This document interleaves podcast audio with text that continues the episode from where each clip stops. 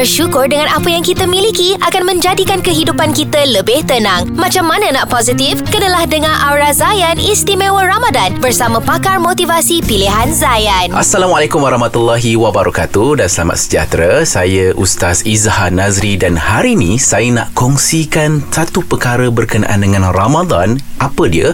Berkenaan dengan niat kita dalam bulan Ramadan. Kenapa ada orang masuk Ramadan keluar tak dapat ketakwaan tapi ada yang masuk Ramadan dapat raih anugerah ketakwaan daripada Allah Subhanahu Wa Taala. Kenapa? Salah satu sebabnya adalah mungkin kita kena cek balik niat kita.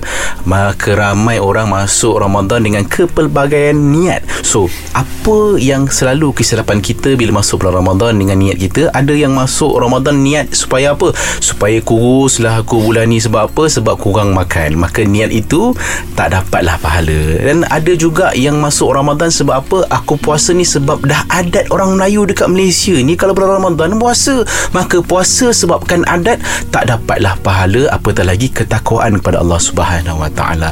Jangan juga kita puasa dalam bulan Ramadan ni. Niat sebab apa?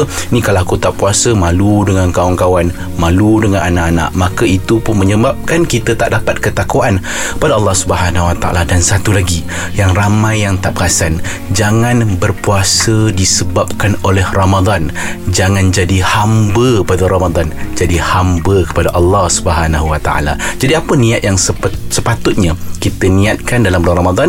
Kita kena niatkan ya Allah aku puasa dalam Ramadan ni hanya untuk sukakan kau untuk aku taat perintah engkau. Dan insyaallah dengan niat yang betul kita akan mendapat ketakwaan pada Allah Subhanahu Wa Taala. Syukur Alhamdulillah. Semoga apa yang disampaikan memberi manfaat kepada kita bersama. Jangan lupa Aura Zayan Istimewa Ramadan di Zayan Pagi. Zayan, destinasi nasyid anda.